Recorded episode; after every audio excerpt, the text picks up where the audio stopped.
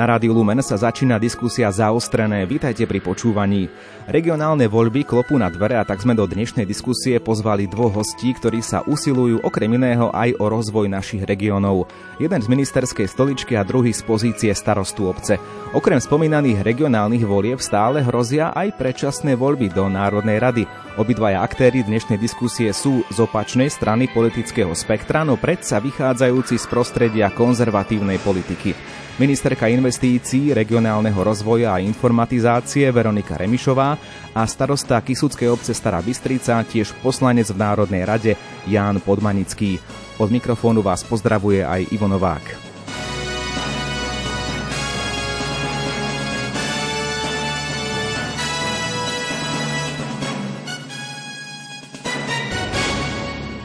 Ak počúvate našu diskusiu v premiére, to znamená v pondelok 17. októbra, neváhajte vstúpiť do nej aj prostredníctvom SMS otázok. Už teraz ich môžete písať na čísla 0911 913 933 alebo 0908 677 665. Hostí sme už avizovali, treba ich len privítať v štúdiu Rádia Lumen. Tu sa spolu s nami nachádza pani ministerka Veronika Remišová. Dobrý deň, prajem. Dobrý deň, prajem všetkým poslucháčom Radia Lumen. No a v telefonickom spojení do Starej Bystrice sme spolu s pánom starostom obce Jánom Podmanickým. Pán Podmanický, dobrý deň, verím, že sa dobre počujeme. Ďakujem pekne za pozvanie. Rovnako pozdravujem všetkých poslucháčov Rádia Lumen a samozrejme do štúdia aj pani ministerku Remišovu. Spojenie vyzerá byť v poriadku, veríme, že nám vydrží počas dnešnej relácie. A hoci som už avizoval nejaké témy v úvode, v úvodnom slove, nedá mi nepristaviť sa aj pri tragickej udalosti, ktorá sa pred niekoľkými dňami udiala v Bratislave. Dvaja mladí muži v bare Tepláreň v Bratislave prišli o život po násilnom útoku mladého muža, ktorý si nakoniec život vzal. Pani ministerka, poprosím na úvod aspoň krátke stanovisko k tejto udalosti z vašej strany. Násilie, či už je to verbálne násilie alebo fyzické násilie, treba jednoznačne odsúdiť, pretože násilie v našej spoločnosti nemá mať miesto. A zároveň je veľmi dôležité, aby každý na Slovensku, opakujem, každý z akejkoľvek komunity pochádza, aby sa tu na Slovensku cítil bezpečne a cítil sa tu ako doma. Pán Podmanický, ako ste vy zareagovali, alebo ako zareagujete aj v našej dnešnej relácii na to, čo sa udialo?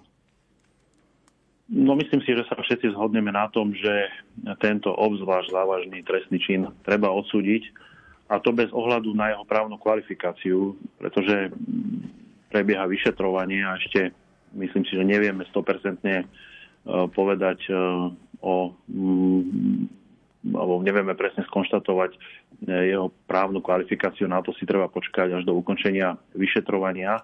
Ja však okrem toho, že odmietam akúkoľvek formu násilia na komkoľvek, odmietam aj to, že v mene nejakého boja proti nenávisti tu v podstate okamžite niektoré skupiny a povedzme to priamo progresívnych médií, progresívnych politikov, progresívnych aktivistov okamžite začali podnecovať nenávisť voči konzervatívnej časti verejnosti, začali ju obviňovať z toho, že my tu vytvárame nejaké podhubie, ktoré viedlo k tomuto no, obzvlášť závažnému trestnému činu.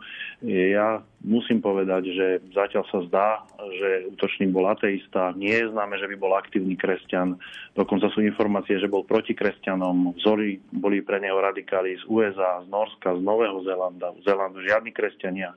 Dokonca sa nezdá ani to, že by si vrah bral vzory od našich slovenských politikov. Údajne bol orientovaný na nacizmus.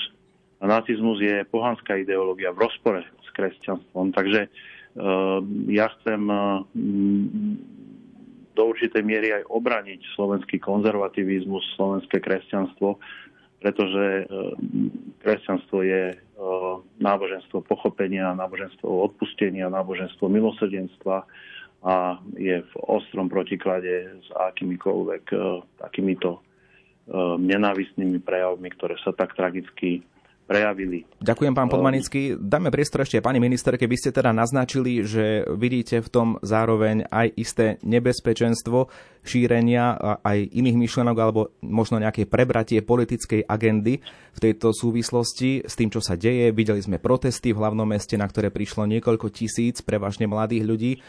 Pani ministerka, vidíte vy možno tiež v tom nejaké podobné nebezpečenstvo ako pán Podmanický alebo aký máte na to názor?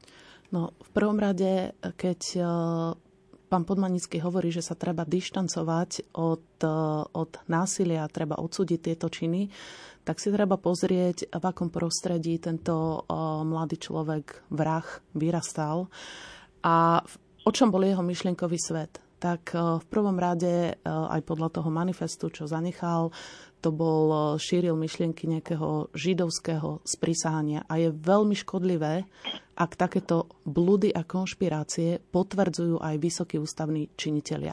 A teraz pripomínam celý čas retoriku Roberta Fica, ktorý hovoril ešte vo funkcii premiéra o nejakom židovskom sprísahaní, o Sorošovi, o proste absolútne blúdy.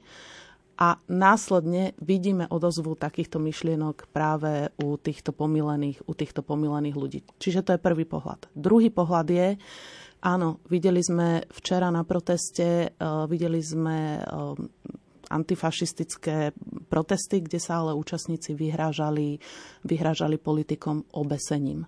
A ani toto nie je cesta, pretože hasiť nenávisť nenávisťou sa jednoducho nedá. A tá nenávisť z obidvoch strán ju musíme tlmiť. A tu aj súhlasím s, s názorom novinára Marka Vagoviča, ktorý povedal, že musíme si dávať pozor, aby táto smrť nebola zneužitá na nejakú politickú agendu. Ja som e, na, na proteste proti násiliu, čo je veľmi správne vyjadrenie e, takého súdržnosti ľudí, ale nemôže to byť predsa e, vystúpenie tam predsedov niektorých politických strán, vybraných politických strán, napríklad Progresívneho Slovenska. Ano. To mal byť naozaj pietná spomienka na najvyš s pani prezidentkou, tak ako to bolo pri vražde Jana a Martiny a nezneužívať e, takéto násilné činy na, na uh, robenie politiky. Pani ministerka, niektorí si ale môžu e, nejakým spôsobom považovať to, že istým spôsobom je aj vašou prácou takýmto veciam zabraňovať, totiž ak hovoríme o ministerstve investícií, regionálneho rozvoja a informatizácie, to tretie, to je to podstatné, tak pozrieme sa na to, v akom svete tej internetovej nenávisti útočník žil. Vy ste už niečo naznačili veľa sa deje na sociálnych sieťach, na, na rôznych fórach, kde e, ľudia komunikujú anonymne, nepotrebujú alebo nie je to nutné, aby prejavili svoju vlastnú identitu. A určite tento e, útočník, mladý muž, nie je jediný. Uh, sú to, je, to, je to prostredie šírenia hoaxov a dezinformácií, často sa to tak deje na internete. Čo vy aktuálne robíte preto, aby sa tak, aby sa tak nedialo, alebo aby sa to nejako obmedzilo, ak hovoríme aj o ministerstve informatizácie? Áno, podľa prieskumov e, spoločnosť na Slovensku je veľmi náchylná e, veriť rôznym konšpiráciám alebo dezinformáciám, prípadne rovno nepriateľskej, nepriateľskej propagande. Ale ešte raz podotýkam, ešte horšie je, keď túto propagandu a konšpirácie šíria najvyšší ústavní činitelia. Čo si mal potom povedať 16-17 e, ročný chalan, keď on počuje odozvu týchto konšpirácií, počuje následne z úst premiéra. Rozumiem, no teraz, a teda čo, čo, robíme? čo robíte preto vy, áno, aby, aby to nebolo? No, v prvom rade e, teraz sme mali e, sériu, začali sme taký prvý inovatívny spôsob hackathon, to znamená, že e, to bolo 40 tímov e, a jednotlivcov, ktorým cieľom bolo vymysleť e, riešenie na, buď na vzdelávanie alebo na overovanie informácií.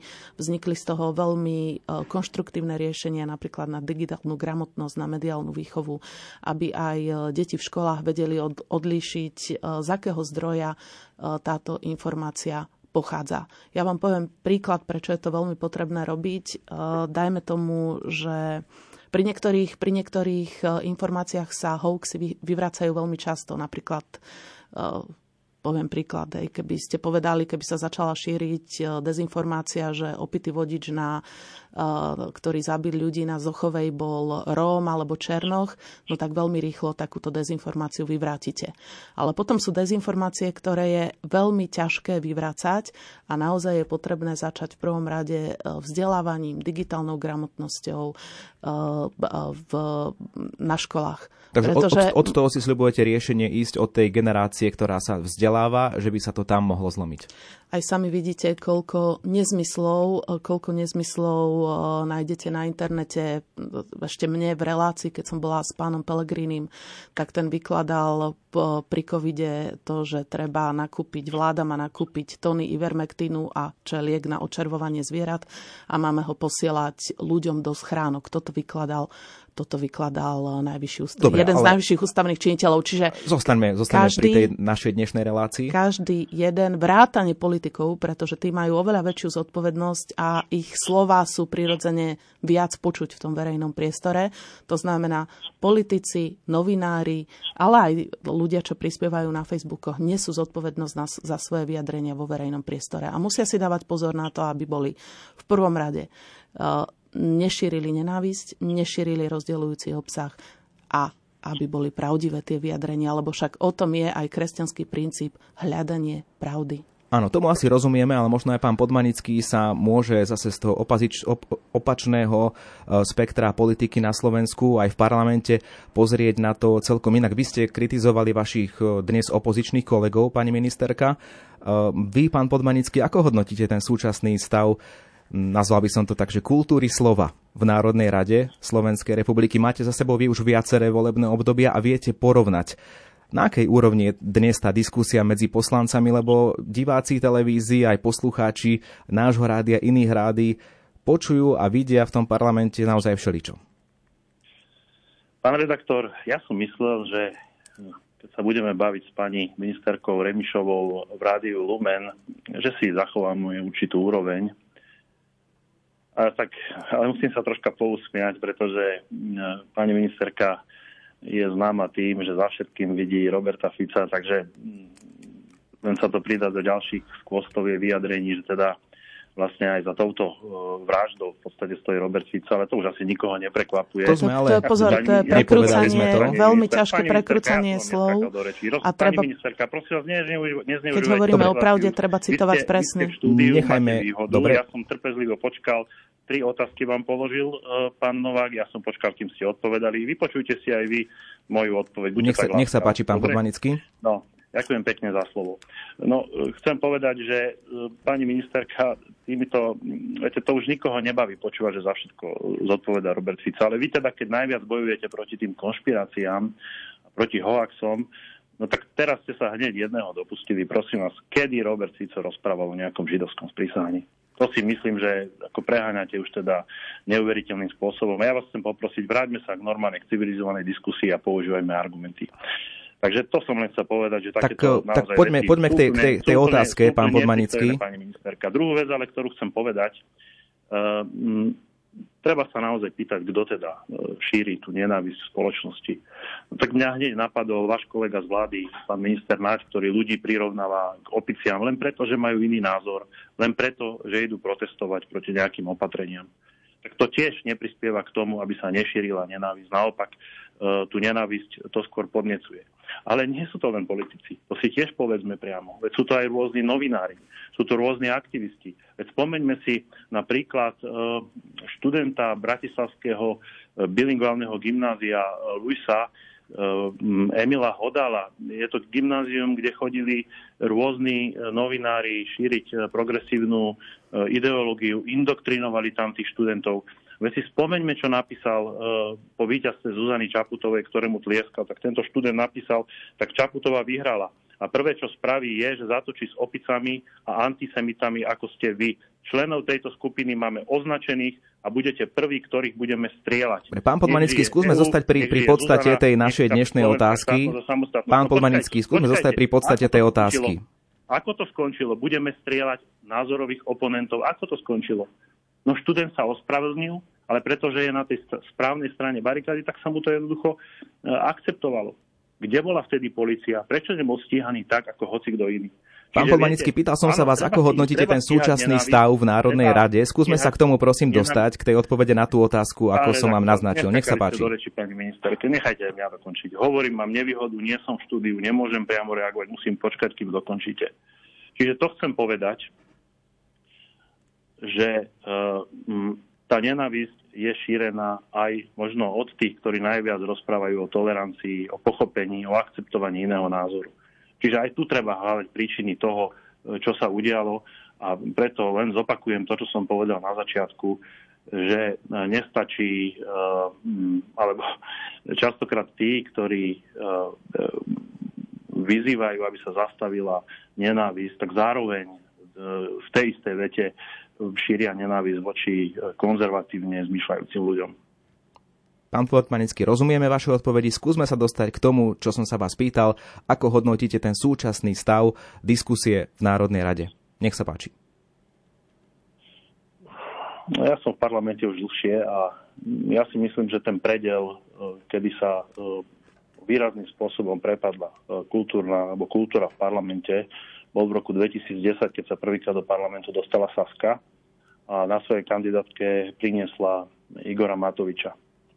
Ja, ja viem, že e, to možno môže znieť, pretože sme v politickej opozícii, ale keď sa spýtate aj e, iných poslancov, keď sa spýtate aj e, poslancov z iných táborov, vtedy sa začali vo veľkom používať vulgarizmy, osobné úražky, osobné ataky. A odtedy v podstate to len graduje, lebo zrazu zistili mnohí politici, že to je úspešné, keď používajú primitivizmy, vulgarizmy a posúvajú tú hranicu ďalej. No a teraz sa už len predbiehajú. Kto v záujme eh, viac, kto to posunie tú, nitku, tú latku ešte nižšie. Takže zdá sa vám, ja že sa to myslím, zhoršuje, pán Podmanický? To... Zhoršuje áno, sa to? Sa Či sa to zhoršuje, to ma zaujíma. Podľa vás kultúra slova, kultúra prejavu v parlamente? No, tak ja si myslím, že to každý vidí na Slovensku, že sa to zhoršuje. Ja si myslím, že každý vidí, že sa to zhoršuje, ale viete, to nie je len, to nie je len o politikoch. Veď to vidíme všade, veď si pozrime, čo sa e, vysiela v našich slovenských televíziách. Veď každý sa predháňa, e, kto posunie tú latku, tú úroveň ešte nižšie. Vidíme to na rôznych reláciách, vidíme to na publicistike, vidíme to na rôznych reality show. Čiže žijeme ako keby v takú dobu showbiznisu a ten showbiznis už je dnes, e, máme ho aj v parlamente a nielen na Slovensku. Vidíme to vlastne v celej Európe, že e, ako keby sme sa predháňali k tomu, kto bude hlubší, kto bude stupidnejší, kto bude primitívnejší. Ďakujem za odpoveď, pán toho... Podmanický. Skúsme to zostručniť. Už by sme chceli ísť v tej našej diskusii možno aj na niečo iné, konkrétne na infláciu. To určite trápi občanov. Pani ministerka, vaše ministerstvo sa zameriava aj na rozvoj regiónov. Riešilo nejako špeciálne aktuálne vo svojej agente aj možnosti, ako pomôcť regiónom v čase inflácie. Určite vaša odpoveď bude zaujímať aj pána Podmanického, keďže je to aj človek z regiónov starosta jednej z kisúckých obcí. Ja len krátko zareagujem Veľmi na, krátko poprosím. E, na hrubé vyjadrenia v parlamente. A za našu stranu a za mňa osobne, ja som vždy takéto správanie odsudzovala, pretože my to nikdy nerobíme. My sme založili našu politiku na slušnosti, pretože si myslím, že nenávisť nikde nevedie a ničí takéto jemné tkanivo, ktoré v našej spoločnosti máme. A bez tej súdržnosti e, Slovensko e, stráti svoj kreatívny potenciál. Čiže to, a týmto sa my vždy riadime, aj keď je pravda, že tá politika konfliktu, a vidíte to na mnohých politikov, ktoré Slovensko, Slovensko malo, žiaľ tá politika konfliktu na Slovensku prináša politické body. A kým sa aj Slovensko nenaučíme, že jednoducho komunikovať slušne, bez, ne, bez nenávisti na základe faktov, bez urážania oponenta, tak uh, sa tu utopíme v mori nenávisti. Poďme, poďme k tej inflácii. Čo robíte preto, aby tie regióny zvládli ten ťažký čas, ktorý teraz prichádza? No, poviem, čo urobila, e, čo urobila vláda. E, v prvom rade rozdelila by som to na také bloky pomoci. Prvá, prvá vec je pomoc, pomoc rodinám. Rodiny, aj keď sa pozriete na správu o chudobe, tak rodiny s viacerými deťmi špeciálne vychádzajú ako jedna z najohrozenejších, z najohrozenejších kategórií. Preto sme sa zamerali na zvyšovanie rodinných prídavkov a zvyšovanie daňového bonusu. Zvyšovanie daňového bonusu je v zásade zníženie daní z príjmu pre pracujúcich rodičov. Momentálne, keď si porovnám rodinu s dvoma deťmi za predchádzajúcej vlády, s dvoma deťmi na základnej škole, aby som bola presná, tak za predchádzajúcej vlády táto rodina dostala 96 eur rodinné prídavky plus daňový bonus. Teraz od júla táto istá rodina už dostala o 100 eur viac a od januára dostane takáto rodina o 300 eur viac, čiže až 400 To je v poriadku, ale to všetko prezentoval pán Matovič ako minister financí. To, to je vláda, prosím. To, to, Rozumiem. Toto sú to... opatrenia, ktoré robí vláda. Nepopieram. No, čiže Skôr druhá som sa vec... pýtal na vaše ministerstvo. Nech sa páči. E, povedzme si najskôr, čo robí vláda a potom môžeme prejsť na ministerstvo a môžeme sa venovať uh, podpore ciest, uh, môžeme sa venovať cyklotrasám a tak ďalej. Čiže prvá vec, pomoc rodinám, čo je veľmi dôležitá pomoc. Kategória ľudí. Druhou zraniteľnou kategóriou sú dôchodcovia. E, vieme, že e, dôchodcom vďačíme za tie hodnoty, ktoré vytvorili a my na nich môžeme ďalej stavať. Čiže keď teraz zase urobím porovnanie, lebo tak najlepšie je vidieť, že kde, kde sme sa pohli. Čiže ak mimo dôchodkov predchádzajúca vláda na dôchodcov dávala plus 75 miliónov, teraz hovorím, že mimo dôchodkov v rokoch 2017, 18, 19, tak v roku 2022 táto vláda na dôchodcov vyčlenila 750 miliónov na 13. a 14. Pani Remišová, ale poďme, poďme viac k tým regiónom, ak sa to dá. Teda chcel som sa opýtať hlavne na tú pomoc regiónom v čase inflácie. Ale toto je pomoc regiónom, pretože kde žijú rodiny? Rodiny žijú Samozrejme, v regiónoch, dôchodcovia žijú, žijú v regiónoch, dôchodcovia Áno, nežijú Bratislavy len... po Sninu, to je jasné. To je no, jasné. Čiže ľudia žijú v regiónoch. Čiže keď sa ma pýtate na pomoc regiónom, tak sa ma pýtate, čo, ako sme pomohli ľuďom. A tretia vec, posledná ešte poviem, lebo je to dôležité. E, sú platy vo verejnej správe, platy učiteľov a platy zdravotníkov. To znamená, že e, vo všetkých troch kategóriách to bol historický nárast. Budúci rok sa napríklad len učiteľom zdvihnú platy o viac ako 20 lekárom. Lekárom takisto je historický nárast platom aj zdravotným sestrám a na tom nám osobne v strane záležalo, pretože zdravotné sestry sú naozaj chrbtovou kosťou zdravotníctva a bez nich sa nemocnice ani zdravotníctvo nezaobidú a sestry vždy boli boli nechané bokom. Čiže teraz tú historickú nespravodlivosť Dobre, poďme teda naprávame. Tej veci teraz, keď z, hovoríte z o ministerstva, lebo čas nám uteká, áno. Dobre, čiže uh, my máme na starosti uh, regionálny program eurofondový, uh, tzv. IROB. Uh, takže čo sme, čo sme urobili s eurofondov? Vytvorili sme 10 tisíc nových miest v škôlkach, bolo podporených 329 škôlok, 197 nových areálov v, regiónoch, modernizujeme základné školy. Podporili sme 586 škôl, 200 knižníc, vynovili sme okolo 1000 učební, viac ako 1300 učební práve z eurofondov, nové cyklotrasy, viac ako 408 nových úsekov cyklotrás. Opravujeme rozbité cesty, viac ako 769 km zrekonštruovaných alebo zrenovovaných ciest druhej a tretej triedy. Veľkú vec sme urobili, vyhlasili sme historicky prvú výzvu na obnovu miestnych komunikácií a chodníkov, čo doteraz uh, nikdy vláda nepodporovala, nechávala to na obce. Nech to obce podporujú, nech si na to nájdu vlastné zdroje a dostali sme teda na to veľmi pozitívnu odozvu e, aj od e, starostov, kde by sme to nečakali od starostov, od starostov Smeru. Tak poďme sa teda opýtať pána Podmanického, ako on vníma doterajšie pôsobenie samotného ministerstva investícií regionálneho rozvoja a informatizácie. E, tá pomoc do regiónov, pán Podmanický, podľa vás prichádza dobre a včas aj v rámci inflácie, ako sme naznačili tú tému? Pán redaktor, ak dovolíte, ja ešte zareagujem na niektoré myšlienky, ktoré prezentovala. Veľmi stručne poprosím. No tak, tak ako ona, nie? Čo poviete? No, e, pani ministerka vytvárala taký, e, snažila sa vytvoriť taký obraz o tom, že až keď oni prišli, tak sa začalo pomáhať rodinám. Ja musím v tejto súvislosti no, povedať, je. že boli to práve vlády Smeru, ktoré významne pomohli napríklad s postavením materskej. Dnes máme matersku vo výške e, predchádzajúceho čistého platu danej ženy, ktorá išla matersku.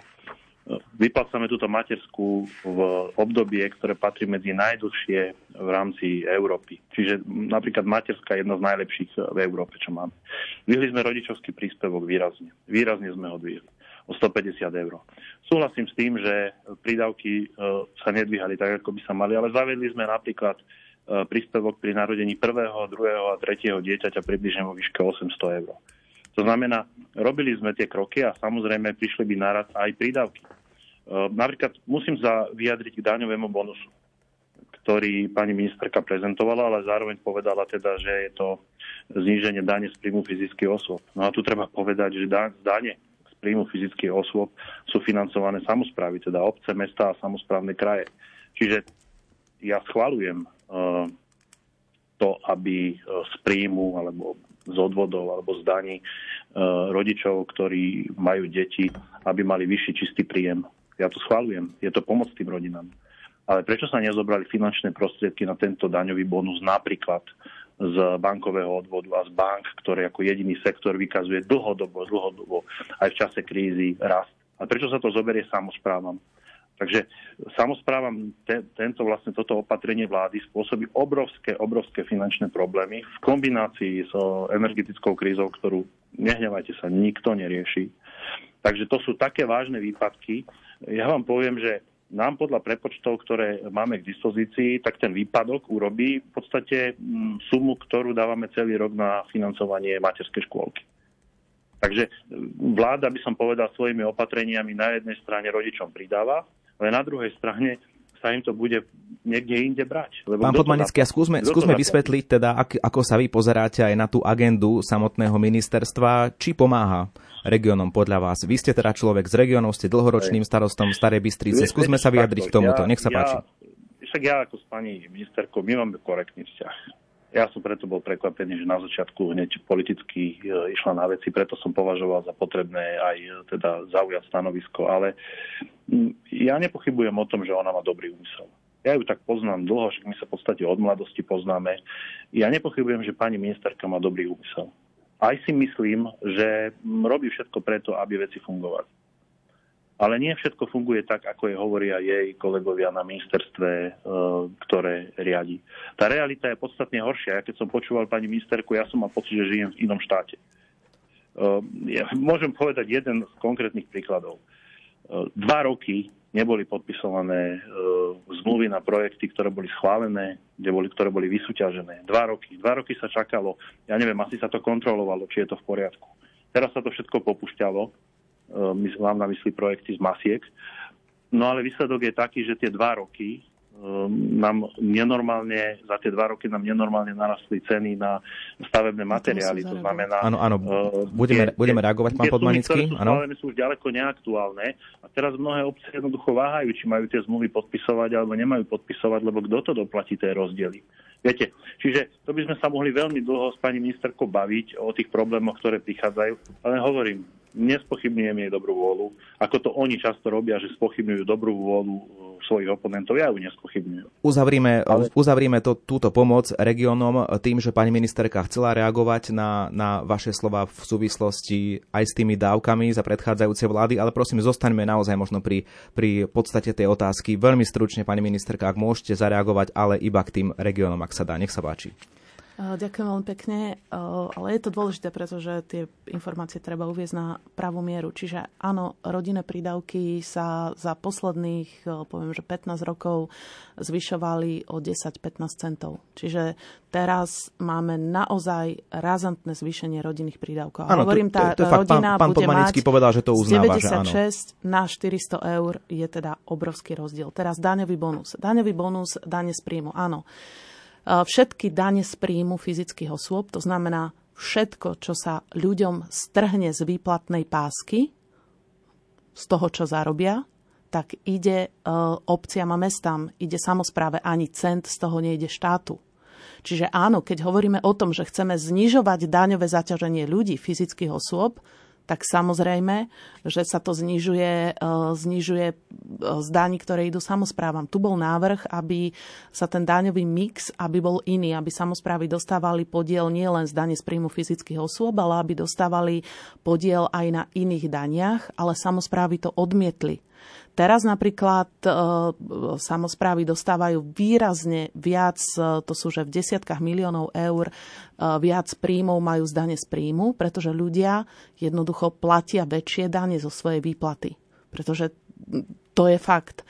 No a teraz, keď sa dostanem k tomu, že či by sa mal zvyšovať alebo znižovať daňový bonus, to je filozofická otázka. Ja som presvedčená, že dane pre pracujúcich ľudí a pre pracujúcich rodičov by sa znižovať mali. To je pre mňa zásadná a filozofická otázka, pretože áno, rodičia odvádzajú obrovskú a záslužnú prácu pre štát, pretože vychovávajú deti. Pán a mali by sa znižovať dane. A ešte, prepačte, za, veľmi, zareagujem, veľmi, naozaj, veľmi zareagujem k ostatným, lebo tu bolo veľa vecí povedané, Ale ktoré nie sú minútku, pravda. Minútku, skutočne minútku, pani ministerka. No, elektrína, plyn, eh, že štát nerobí nič, eh, čo sa týka v oblasti energetickej krízy tak treba si povedať fakty. V prvom rade Slovensko má šiestu najlacnejšiu elektrínu, plyn je druhý najlacnejší zo všetkých štátov Európskej únie. Česká republika, opozícia hovorila, že Česká republika prišla s nejakými riešeniami, ale oni mali od začiatku roka mali enormne 6 krát drahšiu elektrínu, ako bola na Slovensku. S riešením prišli po 3 štvrte roku. Riešenie bude až od 1. januára a ešte aj to riešenie, ktoré česká vláda prijala, bude znamenať, že elektrina bude dvakrát tak drahšia ako na Slovensku. Čiže toto nie je riešenie. Teraz IROP, keď sme hovorili operačne operačný program IROP. Uh, pán poslanec sa stiažoval, uh, stiažoval sa na čerpanie. Tak viete, uh, ja som prebrala tento regionálny operačný program, som prebrala po predchádzajúcej vláde z ministerstva pôdohospodárstva. Prišiel ku mne na ministerstvo. No. A mal čerpanie 12 za 6 rokov bolo vyčerpaných. Ano, čiže, čiže bol v absolútne katastrofálnom... To ako problém. Dobre, v poriadku, katastrofálnom rozumiem, stave. Teraz, ďakujem, ďakujem za vysvetlenie. Nie je to dôležité. Ešte, veľmi, ešte, veľmi sa, ďakujem ešte stavebné materiály. My sme prijali novelu, ako náhle vypukla vojna, uh, vojna v Rusku, pardon, ako náhle vypukla agresia Ruska na Ukrajine, tak sme prijali novelu zákona tak, aby sme mohli dofinancovať samozprávam zvýšenie cien stavebných materiálov z eurofondov. Pán, Momentálne sme dostali rád by som od samozpráv... otázku pánovi prepačte, Podmanickému, veľmi stručne, áno sme dostali od samospráv 10 eh, žiadostí. A týmto aj sme, ja vždy vyzývam samozprávy, aby nám poslali žiadosti o dofinancovanie, pretože taká možnosť tu je. Zatiaľ sme dostali len 10 žiadostí. Pán Podmanický, máte rozdielne názory na mnohé veci v rámci celoslovenskej politiky. Poďme sa teda trošku presunúť do Národnej rady. Tam teda hrozia predčasné voľby. Väčšina opozície by si ich logicky prijala. Otázka je, či sú dobrým východiskom v kríze. Takým protiargumentom môže byť to, že v čase inflácie nie je práve že dobrý čas na takéto zmeny. Čo si o tom myslíte? Pán redaktor, viem, že sa vám to nepáči, ale ja musím aspoň krátko na pani ministerku zareagovať. Ale budem tak troška e, humorne ladiť svoj príspevok. E, pani ministerka vo svojom vyjadrení prvýkrát v živote pochválila vládu Smeru. Viete, čo povedala? Povedala, že máme jedny z najnižších cien elektriky a plynu. No tak to je aj výsledok nejakých vlád, ktoré tu boli predtým. Ja len dúfam, že táto vláda to nepokazí a nebudeme za tie ceny platiť astronomické sumy. Ja vám môžem zase ako starosta obce povedať, my sme uzatvárali zmluvy napríklad na dodávku elektrickej energie za 47 eur za megawatt elektrickej eh, energie. Eh, tie ceny sú dnes v stovkách eur hradovo vyššie. Tým obciam to spôsobuje miliónové, miliónové škody. Veď to sledujeme vo všetkých správach. Deto plyn nakupovali sme plyn 18 e, eur za meter kubický. Dneska sú tie sumy cez 200, možno 300 e, eur za to isté. Veď to sú není, že 5% alebo 10% zvýšenia cien. To sú 100%, 200%, 300%, 400% zvýšenia cien. Čiže áno, ak je pravda, že, alebo je pravda, že e, je vyšší výber dane z príjmu fyzických osob, ale ten ste znížili aj daňovým bonusom a ten ale sa nám zníži práve týmito opatreniami alebo týmito e, nesmierne rastúcimi cenami energii. A to som len dve položky vyťahol, veď vedel by som vyťahnuť celý spotrebný kôš, čo to urobí. A čo si Takže... myslíte o tých predčasných parlamentných voľbách? Poďme no, k tej otázke. Ideme teda, dobre, ideme k tejto druhej téme. Uh, pozrite sa, uh, nachádzame sa v situácii, ktorú si ja nepamätám v parlamente. A uh, je to, by som povedal, taká bizarná situácia, že my e, ráno, keď ideme do parlamentu, my nevieme, ako ten deň skončí. My nevieme, či sa podarí otvoriť schôzu alebo nepodarí. My nevieme, pri ktorom hlasovaní sa parlament zasekne alebo bude pokračovať. Uh, takže um, nastávajú veľmi uh, zvláštne situácie. Ja to tak niekedy glosujem, že pri každom hlasovaní máme inú vládnu koalíciu. No a tak ja neviem, či toto je celkom uh, ten správny spôsob riešenia uh, v krízovom období, že vlastne nevieme, aký zákon prejde, nevieme, aké opatrenia vlády sa podarí v parlamente schváliť, ktoré prejdú, ktoré neprejdú. Ja si myslím, že táto situácia je v danej, v danej uh, krízovej dobe v podstate, v podstate neudržateľná. Opozícia ponúka stabilnejšie riešenie, to znamená dohodu o predčasných voľbách, povedzme v júni 2023, máme dovtedy 8 mesiacov. Tých 8 mesiacov by opozícia ponúkla súčinnosť vláde, aby vláda mohla prijímať všetky krízové zákony, všetky krízové opatrenia, ktoré sú potrebné. Ja si myslím, že je to seriózna ponuka na to, že žijeme v parlamentnej demokracii. Znamená to, že vládnuť môže len tá vláda, ktorá má väčšinu v parlamente. Je to istotne stabilnejší spôsob riešenia tej situácie ako to, čo sa deje dnes. Je pravda, že sa momentálne dohodli so Saskou a je možné, že teda nejakých následujúcich pár dní bude ten parlament eh, schváľovať eh, nejaké vládne zákony.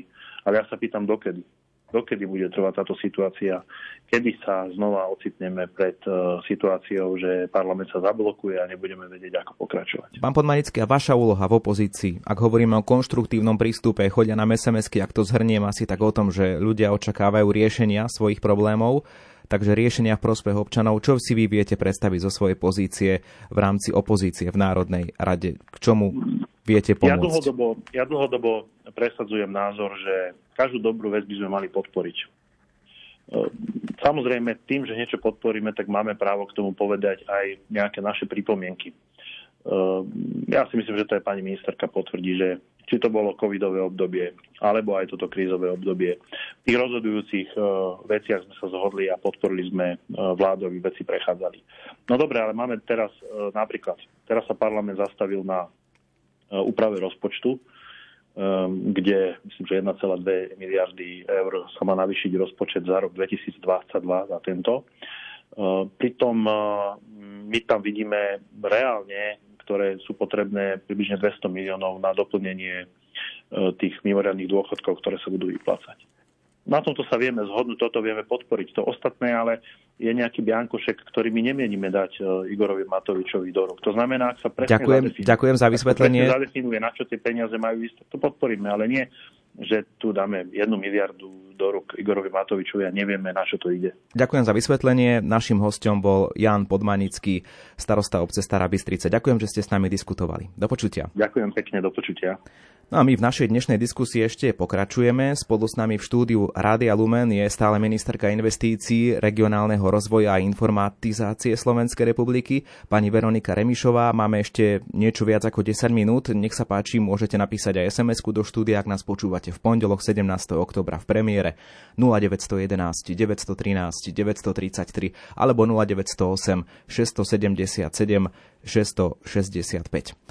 Pani Remišová, poďme už ďalej, ak môžem poprosiť. V tej, v tej diskusii ja vidím, že chcete reagovať, ale naozaj nedajme si ukradnúť ten čas len na nejaké reakcie. Totižto mnohých ľudí aj z toho konzervatívneho prostredia tak trochu zaujíma, vytýkajú aj politikom, ako ste vy, že mohli v témach, povedzme, ako ochrana života a, a podobne spraviť pre, pre, povedzme, kresťanov, konzervatívcov viac v parlamente. Ja viem, že vy ste ministerka, ale ako sa na to pozeráte z pohľadu toho, že ste súčasťou tejto vládnej zostavy? Čo si myslíte o týchto očakávaniach od vás, ako od politikov, ktorí niekedy majú takú nálepku, že kresťanský? Dovolte mi krátku poznámku k predčasným voľbám. Lebo pán poslanec hovoril, ako by ani nebol súčasťou parlamentu. Pozor, poslanci majú jediné majú jediné poslanie, ktoré sľubovali na Ústavu Slovenskej republiky a to je konať v záujme občana Slovenskej republiky. Dostávajú naozaj kráľovský plat a ich úlohou nie je blokovať parlament a brániť, aby sa prijímali dobré zákony a dobré veci. A len podotýkam, že za zvýšenie rodinných prídavkov, za, za zvýšenie daňového bonusu pre pracujúcich rodičov nehlasovala strana Smer. Za ďalšie dobré veci nehlasovali strana Smer. To není o tom, že teraz ste parlamente a budete robiť obštrukcie a v podstate, čo pán poslanec povedal, bolo, že ak sa dohodneme na predčasných voľbách, tak my vám podporíme nejaké zákony. Čiže de facto povedal, že zákony sú to dobré, ale my ich nepodporíme, lebo budeme robiť zle vláde. Tak ale to nerobia to, zle vláde, to, robia to... zle občanom Slovenskej republiky. Robia zle dôchodcom, robia zle rodinám, robia zle deťom, robia zle podnikateľom, robia zle pr- pani, pani ministerka, to, to, je, to je váš pohľad. E, pohľad pána Podmanického to nie je. Vysvetlil nám to v relácii, ale už nemôže reagovať. Tak poďme k tej konzervatívnej kresťanskej nálepke, nazvime to tak, alebo vnímaniu, že ste nespravili dosť. Áno, čiže každý poslanec, ktorý má, mať ľudí, e, má rád ľudí, má hlasovať za dobré zákony. Čiže e, konzervatívna agenda. Ja pokladám napríklad za taký základ konzervatívnej agendy, pokladám rodinnú politiku. Pretože rodina je základom spoločnosti, rodičia majú obrovskú zodpovednosť za výchovu detí a v tom im treba pomáhať. A ja si dovolím povedať, že žiadna vláda, historicky žiadna vláda, a teraz nehovorím len vlády Smeru, ale ani vláda Ivety Radičovej, ani vláda uh, Mikuláša Zurindu, kde boli, uh, kde boli súčasťou aj strany, ktoré sa nazývali konzervatívne alebo kresťanské, nespravili pre rodinnú politiku viac ako táto vláda. Teraz, keď si zoberiem rodinný balíček 1,4 miliardy eur, rodina s dvoma deťmi 96 eur bude mať 400 eur. Dôchodcovia plus 720 miliónov eur. To znamená, že aj 13. dôchodok, teraz aj 14. To znamená, že pre rodiny žiadna iná vláda nespravila viac, ako spravila táto vláda. A to ja pokladám za veľmi dôležité, pretože ak chceme mať e, zdravú spoločnosť, ak chceme mať zdravé medziludské vzťahy, tak rodina je základ. A rodičia by mali do, do, dostávať od štátu potrebnú podporu, aby naozaj mohli Takže, takže zdá sa vám, že možno uh, ste spravili dosť, že tá kritika, povedzme, vnímate ju ako, ako, ako neoprávnenú, že mali ste, povedzme, byť tvrdý, tv, tvrdší v otázke ochrany, ochrany života a tak ďalej, alebo teda um, aspoň jeden z tých návrhov, ktorý bol v parlamente, schváliť? Ochrana života, uh, tieto návrhy v parlamente boli, ale poslanci, ktorí v parlamente sú, nenašla sa dostatočná väčšina. O tom je to zloženie parlamentu, čo si ľudia do parlamentu zvolia, tak to v tom parlamente majú. Čiže ak je to pre občanov dôležitá agenda, tak podľa toho si musia aj vyberať poslancov, ktorých do parlamentu posielajú. A mnohí konzervatívne ladení, uh, ladení uh, ľudia volia napríklad stranu Smer alebo stranu Hlas. Pozrite sa, ako tí poslanci hlasovali za ochranu života, keď teda hovoríme o ochrane života. Nehlasovali za ňu. Mnohí sú napríklad stran- v strane Smerodina. Pozrite sa, ako hlasovala strana Smerodina. Nehlasovali. Takže áno, ak sú toto dôležité témy, tak podľa toho si musí, musia občania, konzervatívne ladení občania vyberať poslancov do parlamentu. A teraz, keď sa ešte vrátim k tým predchádzajúcim vládam.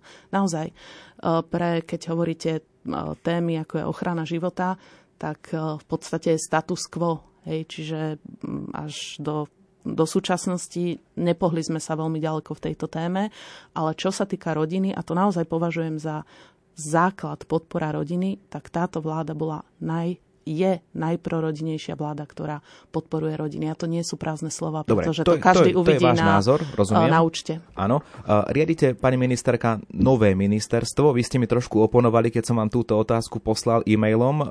No ale je to pravda, že navždy zostanete prvá ministerka investícií, regionálneho rozvoja, informatizácie.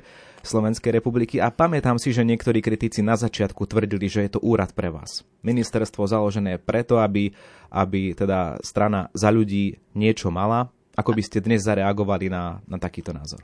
No, v prvom rade to tvrdila opozícia, je to hlúposť, pretože to nie je nové ministerstvo, predtým sa to volalo Úrad podpredsedu vlády. A ten úrad, ktorý mal stovky zamestnancov, stovky úradníkov, sa v zásade premenoval. A poviem aj pre, prečo. Ale nebolo pretože, to ministerstvo, áno. A ja vám poviem aj prečo, pretože úrad podpredsedu vlády uh, bol veľmi pohodlným úradom, kde teda bolo v podstate naozaj že stovky zamestnancov, ale s jedným rozdielom. Ako štatutár, to znamená trestnoprávnu, hmotnoprávnu zodpovednosť neniesol politik, pán Raši alebo pán Pellegrini, ktorý ho riadil, ale bol tam nejaký uh, úradník, nejaký biely kvoň. A za, keď riadite niečo a máte zodpovednosť za, za zmluvy, za riadenie, tak vy ako politik máte niesť aj zodpovednosť. Štatutárom ministerstva je minister. A to je ten rozdiel. Ja nepotrebujem sa skrývať za nejakých úradníkov bielých koní. Ja za to, čo robím, pokojne prevezmem plnú zodpovednosť. Tak viete, ale úradov je mnoho a nemôžeme hovoriť, že, že ako úrad ako taký je zlý. Ja nehovorím, že úrad je zlý, ale jednoducho uh, úrad podpredsedu vlády sa premenoval, uh, pretransformoval na ministerstvo, uh, čiže štatutár tak, ako to má byť, keď úrad riadi politik, štatutár je zodpovedný, nesie plnú zodpovednosť a v zásade my sme ešte prebrali agendu viacerých, sme zobrali z ministerstva podhospodárstva, k nám prešiel operačný program, regionálny operačný program, ktorý ste už spomínali, z úradu vlády k nám prešli norské granty a napríklad to čerpanie pri regionálnom, regionálnom programe sme zdvihli z 12% za 6 rokov. To bol výsledok hospodárenia predchádzajúcej vlády. Sme ho zdvihli na viac, takmer 60% za dva roky, podotýkam za dva roky. Poďme na digitalizáciu vys- štátnej správy. Poslucháč sa pýta, kedy na Slovensku by sme vo- mohli voliť elektronicky. Pripomínam ale, že to je otázka nielen digitálna alebo digitalizačná, ale je to aj istým spôsobom taká otázka, či je to vôbec vhodné alebo, alebo dobré voliť elektronicky. Čo si o to myslíte? Začnem to digitalizáciou, lebo digitalizácia v minulosti, viete veľmi dobre, že sa prefinancovala miliarda a ten výsledok pre občana bol v zásade nulový. Ľudia sa stiažovali na služby štátu, čiže začali sme pred dvoma rokmi sme začali úplne uh, robiť uh, to na novo. Zaviedli sme veľkú antibyrokratickú revolúciu. To znamená, že ľudia nemusia predkladať na úrady viac ako 20 výpisov. To znamená, už nemusia chodiť na úrady a po úradoch a pýtať si rodný list alebo sobašný ano, list. V prípade narodenia dieťaťa to pomôže napríklad? Pomôže to pri všetkom, ano? pretože na akomkoľvek úrade už nemusíte predkladať výpisy uh, z rôznych iných úradov kde vás štát preháňal behať po úradoch. No a v lete Čiže ste avizovali, sme... že zlepšiť by sa mala aj situácia napríklad v prípade prepisu auta. Druhú, druhú vec, ktorú sme urobili, to ste povedali teraz, bolo narodenie dieťaťa. To znamená, že postupne digitalizujeme životné situácie. Začali sme takou najťažšou, narodenie dieťaťa. Čiže keď sa mamička narodí v pôrodnici dieťa, predtým musela ísť do sociálnej poisťovne, do zdravotnej poisťovne ho prihlásiť na matriku uh, a tak ďalej. Teraz všetko za ňu, vyro- uh, tie údaje si vymení štát. Nemusí chodiť mamička alebo otecko, údaje si vymení štát a domov jej príde z matriky rodný list dieťatka a na účet jej príde automaticky príspevok pri narodení dieťaťa. Pritom posledná, posledná bolo minúta... potrebné množstvo byrokracie a budeme pokračovať ďalej. No toto ma zaujíma na tak. poslednú minútu. Čo môže od, od vás občan očakávať a vyjadrite sa prosím ešte aj k tej otázke tej, tej, tej voľby cez internet pre poslucháča. Voľby cez internet. Uh, jediný, ktorí majú voľby cez internet uh, je Estonsko zo všetkých krajín v zásade na svete. Uh, sú rôzne názory v tom, že či je to bezpečné alebo nie. Eh, ja si myslím, že je dôležité, aby eh, digitalizáciu sme eh, rušili hlavne byrokraciu, to, čo robíme. To znamená, že pokračujeme digitalizovaním ďalších životných situácií. A čo najbližšie už... občana čaká v tej digitalizácii, ak teda všetko pôjde ako má? Hľadanie zamestnania, zrušenie byrokracie, presťahoval som sa, zrušenie byrokracie, mením si auto, zrušenie byrokracie. Čiže tu všade chceme digitalizáciu využívať na to, aby sme pre občanov zrušili byrokraciu. A to robíme s tým, že eh, nejdú stovky miliónov eur do vrecak oligarchov. My naopak ešte aj šetríme. Len za jeden rok sme na štátnom IT ušetrili pre občanov 72 miliónov eur. Čiže transparentne, férovo, bez korupcie a hlavne ako služba občanovi. Našim hostom bola ministerka investícií, regionálneho rozvoja a informatizácie Veronika Remišová. Ďakujem, že ste prišli do štúdia. Ďakujem veľmi pekne za pozvanie a pozdravujem všetkých poslucháčov. Dnes spolu s nami diskutoval aj Jan Podmanický, starosta obce Stará Bystrica a diskusiou vás na vlnách Rádia Lumen sprevádzal Ivo Novák. Do počutia.